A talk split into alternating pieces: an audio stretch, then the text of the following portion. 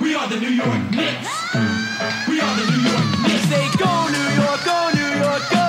Go New York, go New York, go. Say go New York, go New York, go. Go New York, go New York, go. We're back on track on the floor, scoring Morris 94, and the Knicks are hardcore. And I'll tell you like this, we ain't never looked sharper. Uh. With Hubert.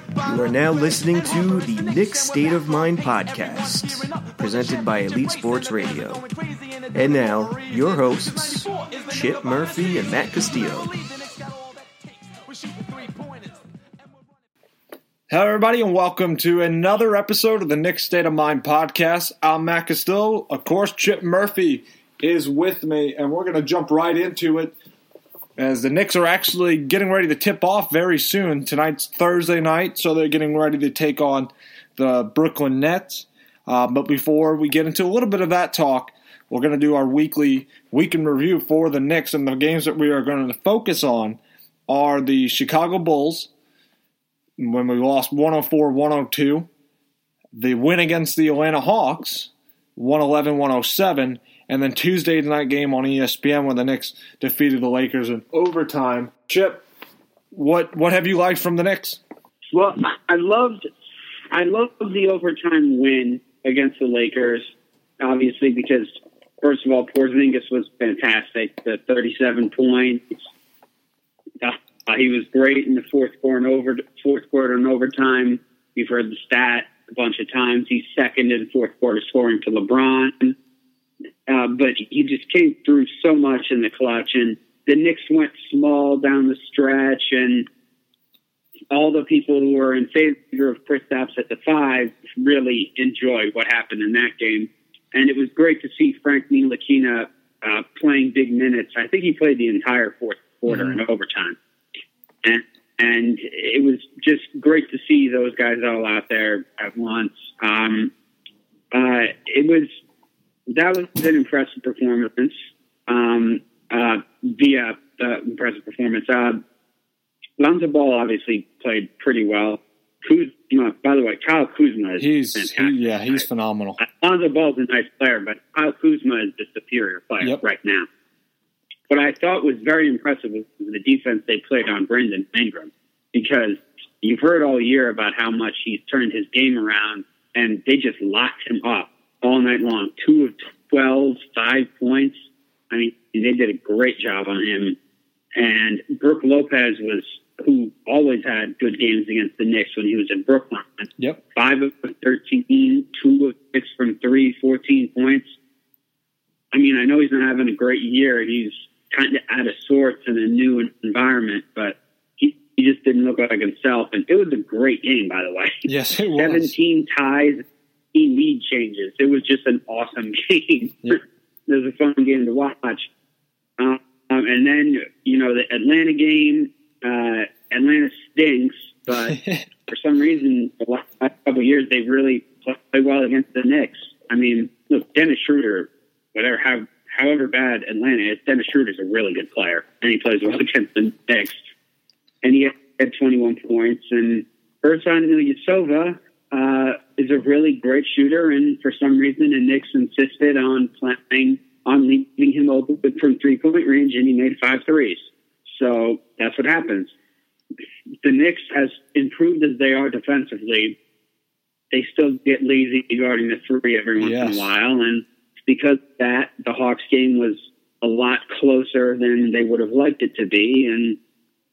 And uh, probably the Knicks could have won that game by a lot more. But luckily, Doug McDermott was incredible. You know, he had 23 points coming off the bench there. But uh, I think there's going to be some struggles like that without Tim Hardaway uh, against any team, uh, without your second best player, their second best scorer. Anyway, you can debate who's their second best player, Kanter or Hardaway, forever. So now then there's the Bulls game, the Bulls Knicks, and I think that's just a symptom of how just terrible this team is on the road. I mean, they're one and eight on the road now to that loss, and that's just one and eight on the road, Yep. and uh, what's it, uh, thirteen and five at home now. So uh, it's just look. They always say role players play better at home, and that's obviously a fact. So, uh, Doug McDermott plays better at home. Guys like that. Frank Ntilikina plays better at home. Courtney Lee plays better at home. And that's Kanter, who had a bad game in that Chicago game. Lance Thomas is going to play better at home. Uh, you know, they need to, but without Tim Hardaway Jr., even without Tim Hardaway Jr., they need to beat the Bulls Exactly. because the Bulls are trying to lose. exactly. the Bulls were four and twenty coming into that game, and there's no reason that that should be a one possession game coming down to the wire. Yep. And Kristaps Porzingis should be having to take a potential game winning shot Yep. at the end of the game. That was bad, Yeah. and he shouldn't even need to play 36 minutes for them to have to win that game because wow. Uh, again, that's a team that's actively trying to lose, and he, gave up 19 points. I, look, I like Nikola Mirotic. I think he's going to be a, he's a good player, but he gave up 19 points to Nikola Mirotic. Uh, Kris Dunn, but Kris Dunn is having a good year, Yes. but 19 to Mirotic, 17 to Chris Dunn, 15 to some guy named David Nwaba. I mean, they were starting guys that, I mean, God, just a crazy game and just showed, look, playoff teams don't lose games on the road to teams that are trying to lose. Exactly. Yep. okay, that's what I put from the Bulls Exactly. game. You're 100% right. I, I, starting with that Bulls game to lose to the Bulls, still mind blowing. I understand that in the NBA, these are all professionals. You can lose any night if you don't bring it. I get that. And to be honest, watching that game, the Knicks simply just looked like they were, well, we're better than them. We'll beat them the whole kind of night. They they looked half halfway asleep at times, thinking they were going to win on their talent. Once again, I made this comment before. The Knicks don't have enough talent to win on talent. Okay? They have to come and compete, and simply they just were not ready to come out and play for whatever reason against the Bulls. They did turn it on late in the fourth quarter when they made that run and, and almost completed the comeback, as you mentioned. Porzingis misses the three. That kind of went in and out. It was a good look. Nothing you can do about it. You know, you, you have to live with it. That was a good look right there by the Knicks. It didn't fall for him. Um, you know, as you mentioned, some of the stats. Uh, Kris Dunn, when he when he was in the draft a few years ago, he's somebody I'm very high on. So I'm not shocked by his development already and how well he's playing in Chicago. Um, I even back in the day, you know, leading up to that draft, I would tell you know my buddies, I think he's the next Dwyane Wade. That, that's hefty, hefty shoes to fill. But I think he has that kind of potential, Chip. I think he has that potential. I really, I still do. Would you agree with me on that? Or you think it's too hefty? Dwyane Wade, you're going big there. With I- I think he Dwyane can be. I, I think he has potential to be a very good player in the league. I think he can be a great defender. Okay. Um, I think that uh, Dwyane Wade is a lofty comparison because I'm not sure he has the scoring ability. Mhm. But look, Dwyane. One thing Dwyane Wade always had. Everybody talks about Dwyane couldn't shoot. Dwyane always had a good mid-range shot Yep. or the ability to stop people. I don't know if he's going to be able to do that, Kris Dunn, but, but I think he's going to be in the league a long time because I think he can be a great defender. Like he was so gifted at Providence defensively that I honestly think Minnesota gave up on him a little too quickly. Um, I think they probably could have gotten Jimmy Butler for just Zach LaVine if they had bargained a little harder. And I don't know. I think Thibs kind of jumped the gun on that one a little bit, but yeah, I, I definitely like him. I, I may not be as high as high on him as you are. You're really high on him. I'm high on him, hey, Chip, I yeah. thought the Celtics. I thought the Celtics should have drafted him, but they, Yeah. look, they look smart for drafting Jaylen Brown ahead of him. Jaylen Brown's been awesome. Yep. But I thought the Celtics should have. Yeah, absolutely. And, and I think the you, the Bulls loss going back to the weekend review. The Bulls were a team that the Knicks have to beat. And, and when you mention it, they're just one of eight on the road. You, the, the old saying is you want to be above 500 at home. You want to take care of business at home, but you want to be 500 on the road. The Knicks right now aren't aren't playing good on the road. They're, they're struggling. Something fierce. They look awful on the road, and they're gonna have to fix those issues. I don't know what it is. I don't know why they struggle this bad on the the road. It's it could be that simply, you know, like the other night, they didn't look like they were ready to come out and play. Um, so their their road woes are very disappointing right now. Uh, with that Hawk game, it was a nice bounce back for us. Um, you know, it was a the next day too, so I was a little concerned how they're going to come out falling short of a comeback. You know, putting a lot of energy trying to make that run against the, the Bulls. Sometimes you come out the next night a little flat. Knicks came out ready to play. Um, again, the only thing in the Hawk game that was a little frustrating was the inability to defend the three point shot, and that, that they have to get better at covering around the perimeter. Um, now with the Laker game, uh, I was covering a basketball game on, on the radio for Fox Sports Spartanburg, so I had this game recorded. Um, I was coming home to watch it, and my broadcast partner, you know, he likes to mess with me. So he told me the score because I had the, the game going on on the TV out in the lobby of the school. So I only got to catch the last five minutes of this great game in the overtime that it was. Um, you know, what I've seen, Porzingis was unbelievable, hit five threes, uh, 37 points in the game. And, you know, guys really stepped up. Ntilikina had a really nice game.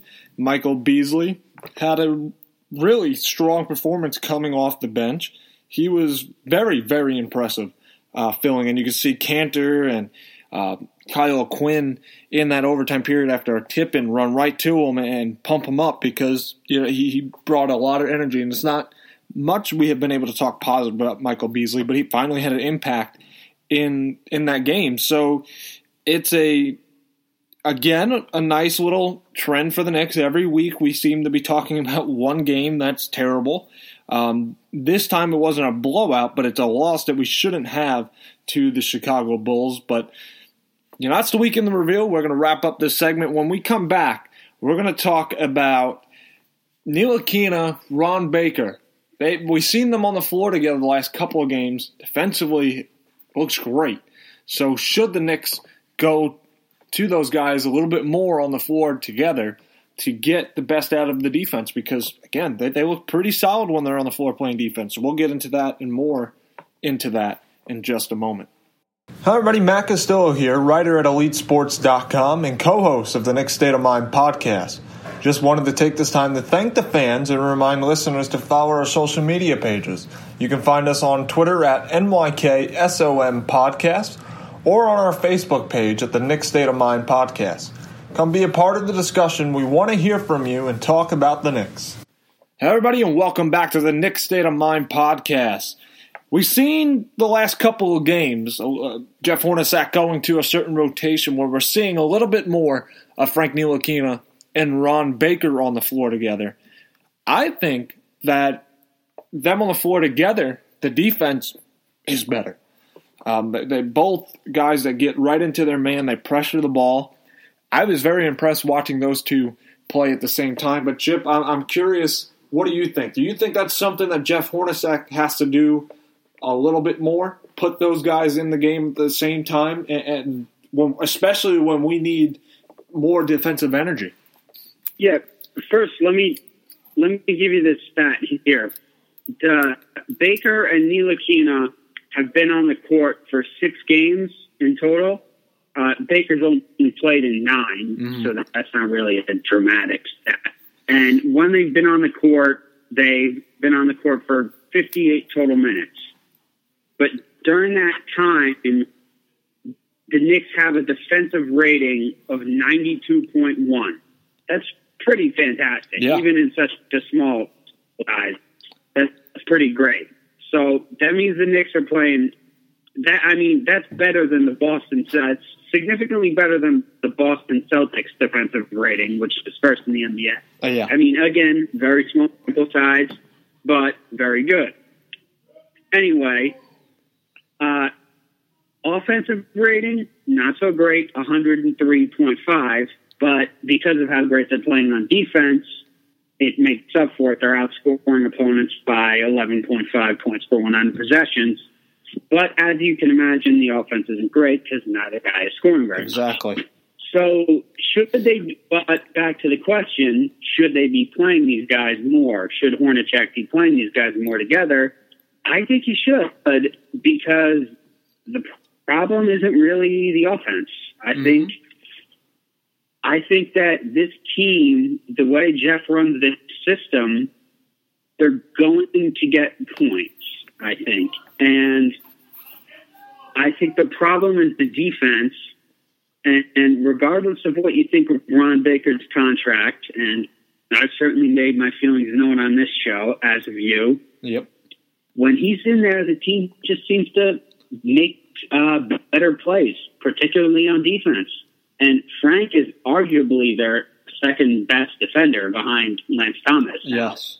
So uh, uh, on the perimeter, anyway. Yeah. Uh, so, so I think it can only mean good things because, like we said a billion times over the offseason, uh, Ron Baker should, in under no circumstances, be playing the point guard position. So, anytime you can have him out there not handling the ball, I'm cool with that. have him off the ball, and yeah, I think having him play uh, there next to a guy where he doesn't need to be guarding the best guard who's out there on the other team, I think that's a good idea too. You give him a break on defense too, and maybe he's uh, fresh to take some open jumpers. I like the idea. I think it's a good pairing with two young guys. I think it, I think it'd be good to watch. Fun for the fans to watch too. Yeah, I look. I, the reason why I wanted to talk about this on the show is because this has been a topic that's been discussed. Um, you know, again, I'm very active in social media pages uh, with Knick fans, and sometimes you know discussions that are start by some of these Knick fans in these pages.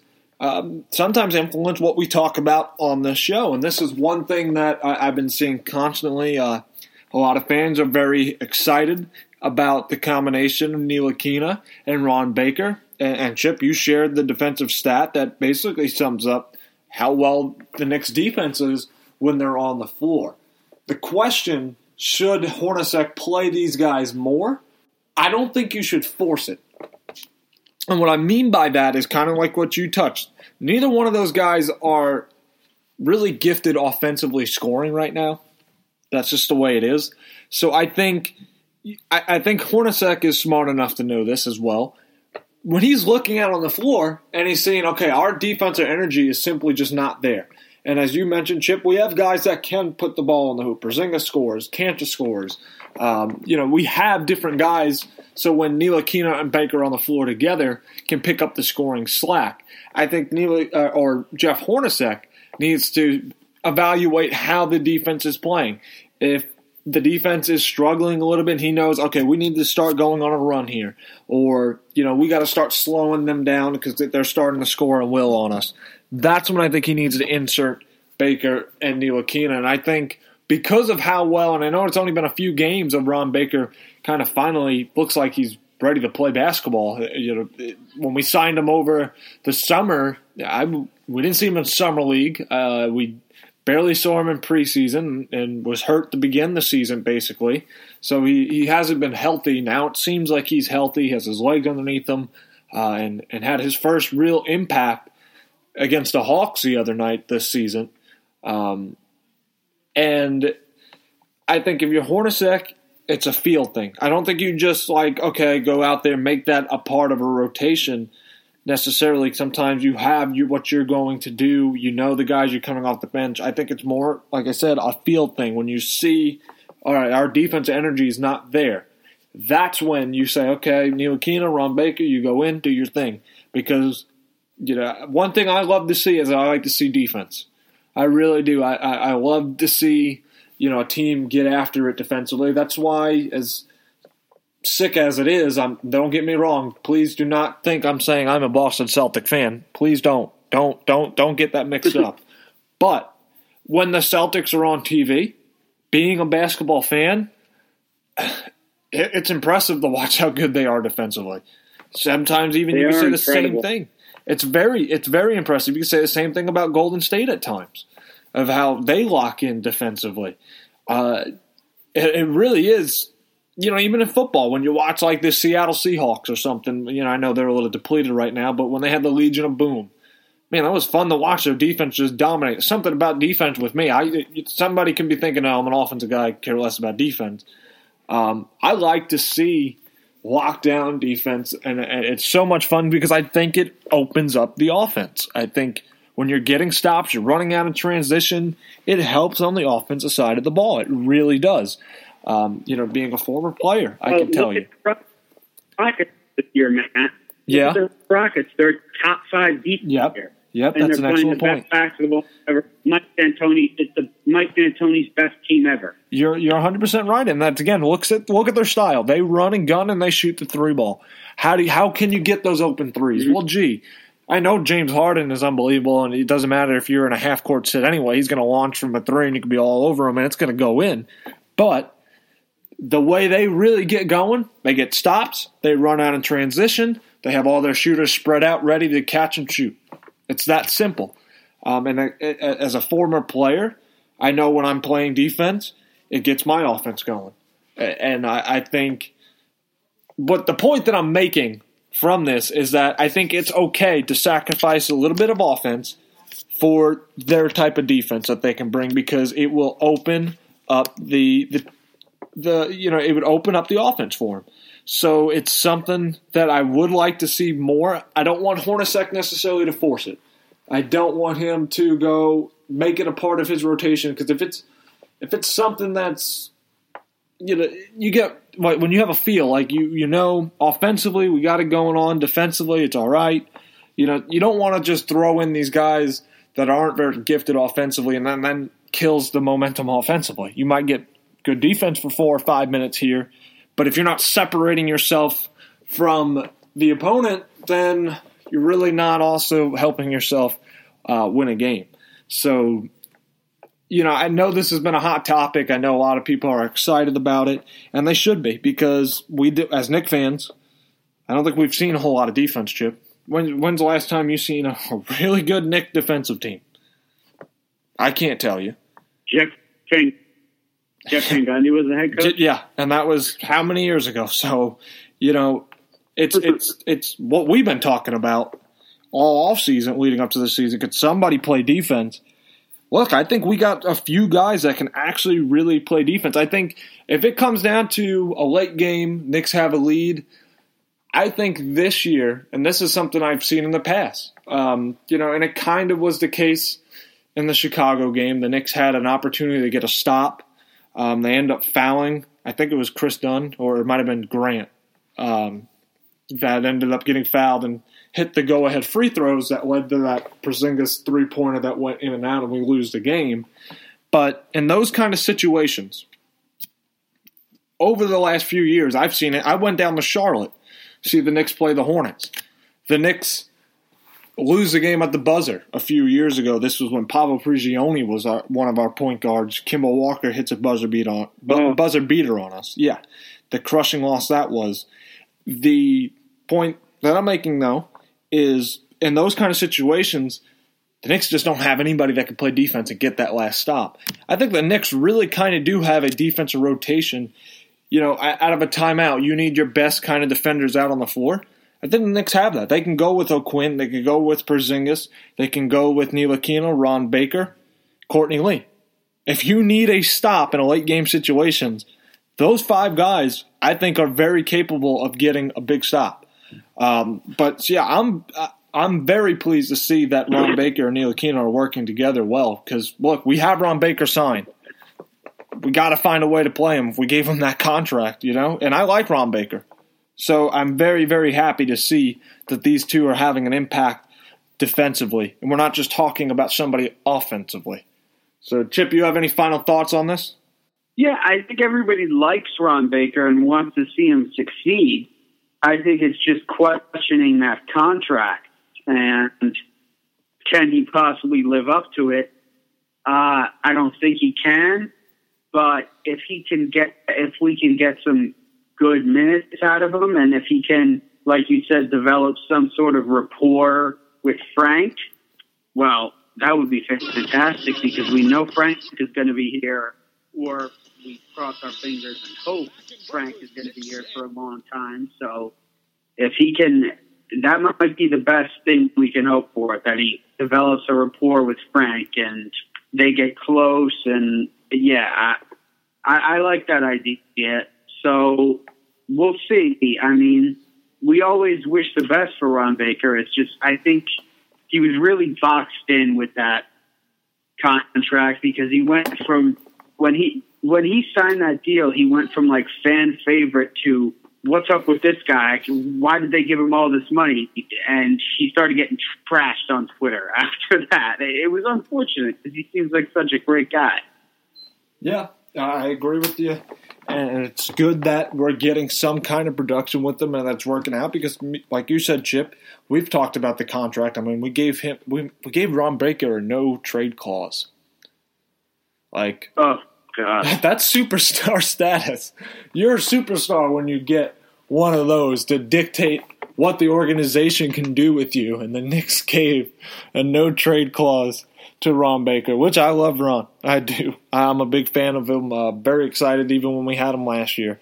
Um, so, yeah, it's nice to see that we have a young group that is starting to play defense. And you know what? I'm still all about the future. I'm not so much concerned about where we're going to end up this year. If we make the playoffs, we make the playoffs. If not, we're heading in the right direction. I think we all can see that. And I think the Knicks fans should get a little bit excited. You know, and I know sometimes when Knicks fans I see when we're losing games, you know, they're they're getting so upset. Um, and look, I hate to lose too. But as long as they kind of keep playing like they are this year, and they're they're competing think that's all we can ask for, and we see them heading in the right direction is the big thing. You know, usually I have no hope for the Knicks. Like I'm not saying the Knicks are getting ready to take over or anything. We're still probably a good few years away, but for the first time in a long time, I feel we're heading in the right direction. And uh, Chip, would you agree with me on that? Do you feel like the Knicks are heading in the right direction? Absolutely. I think they got a great piece to put next to Porzingis with Kanter. And I think Hardaway has already performed better than they could have possibly expected. And Frank is further along than they could have possibly expected. So, yeah, I think they're definitely in the right direction. And maybe the best thing to come out of all of this, now they have a favorable trade chip with yeah. uh, Hernangomez. They yeah. can get something, maybe, I, I don't could they even get like a first round pick for Hernangomez? I don't know. Uh, they could definitely try, but uh, I, I don't think there's any room for him on the team now. Are, are they really going to keep him after essentially benching him for like the first almost 30 games of the season? I don't think so. You know, you could be surprised on the, uh, uh Hernangomez. I still think he's a part of the Knick plant. Um, I, I think if he does have first round value, though, oh yeah, you send him out. We're all, but me and me and you, Chip, are all about stacking up picks. Some teams said they'll give us a first round pick. Oh, I'm sending them out the door. I am. I like Hernangomez, but for a first round pick, I'm sending him out the door. But I do think, though, yep. I, I don't see him traded. I think the Knicks still have a belief in him. Um, so again, we're another young guy that we could be talking about with the Ntilikina and uh, Ron Baker, maybe not in the defensive category, but the young talent that we have that's coming that's coming along nicely is exciting to see. But that's all the time we have for this segment. When we come back, we're going to wrap up this segment talking about Enes Kanter playing what he says 40, 50%. So we'll get into that in just a second. Hi, everybody. This is Chip Murphy, co host of the Knicks State of Mind podcast and boss of all New York Knicks content at EliteSportsNY.com. To follow my work, you can find me on Twitter at, at Chipper Murphy. Welcome back to the Knicks State of Mind podcast. We're going to wrap up the show with a discussion on Enes Kanter. Enes Kanter has said that he, he's playing right now at 40, 50% health wise. He, he's not fully healthy. He's dealing with a back issue. And he says he's not going to sit. He says these games are too important. Uh, the standings are too important. He's not going to sit and watch his team struggle without him. He's going to push through it and play. So, Chip, it, when you when you hear that he's playing at 40, 50% with a back injury, do you think it's wise for him to be out there and playing? When I hear that he's playing at 40, 50%, I kind of makes me nervous because it's so early in the year. It kind of makes me hope that he's exaggerating a little Yeah. bit.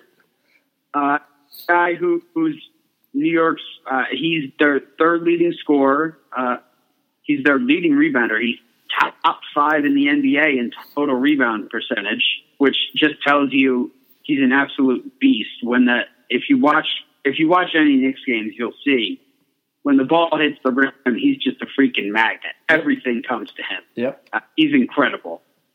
So if he go and if he goes down, they're in they're in serious trouble. Even if Hardaway comes back and he goes down, they'd be in serious trouble. So it definitely concerns me if he's only at forty percent that he might get hurt. But I feel like if if, if things were that bad, they wouldn't let him on the court. Um, but uh, look, he knows. I, I always go back to this. He knows his body better than anybody else. So I'm just kind of really hoping that he would say, "All right, we are we already don't have Tim Hardaway. So if they lose if they lose me too, then we're really in trouble." Yeah. And what if they have to lose me Hardaway for for like a couple weeks? Then the season could go totally in the toilet, and we could lose like eight games in a row. So, so I think he's smart enough to know that, and I think he's probably a little more healthy than he's letting on. Yep. Uh, uh, yeah, I- I'm not. I'm not.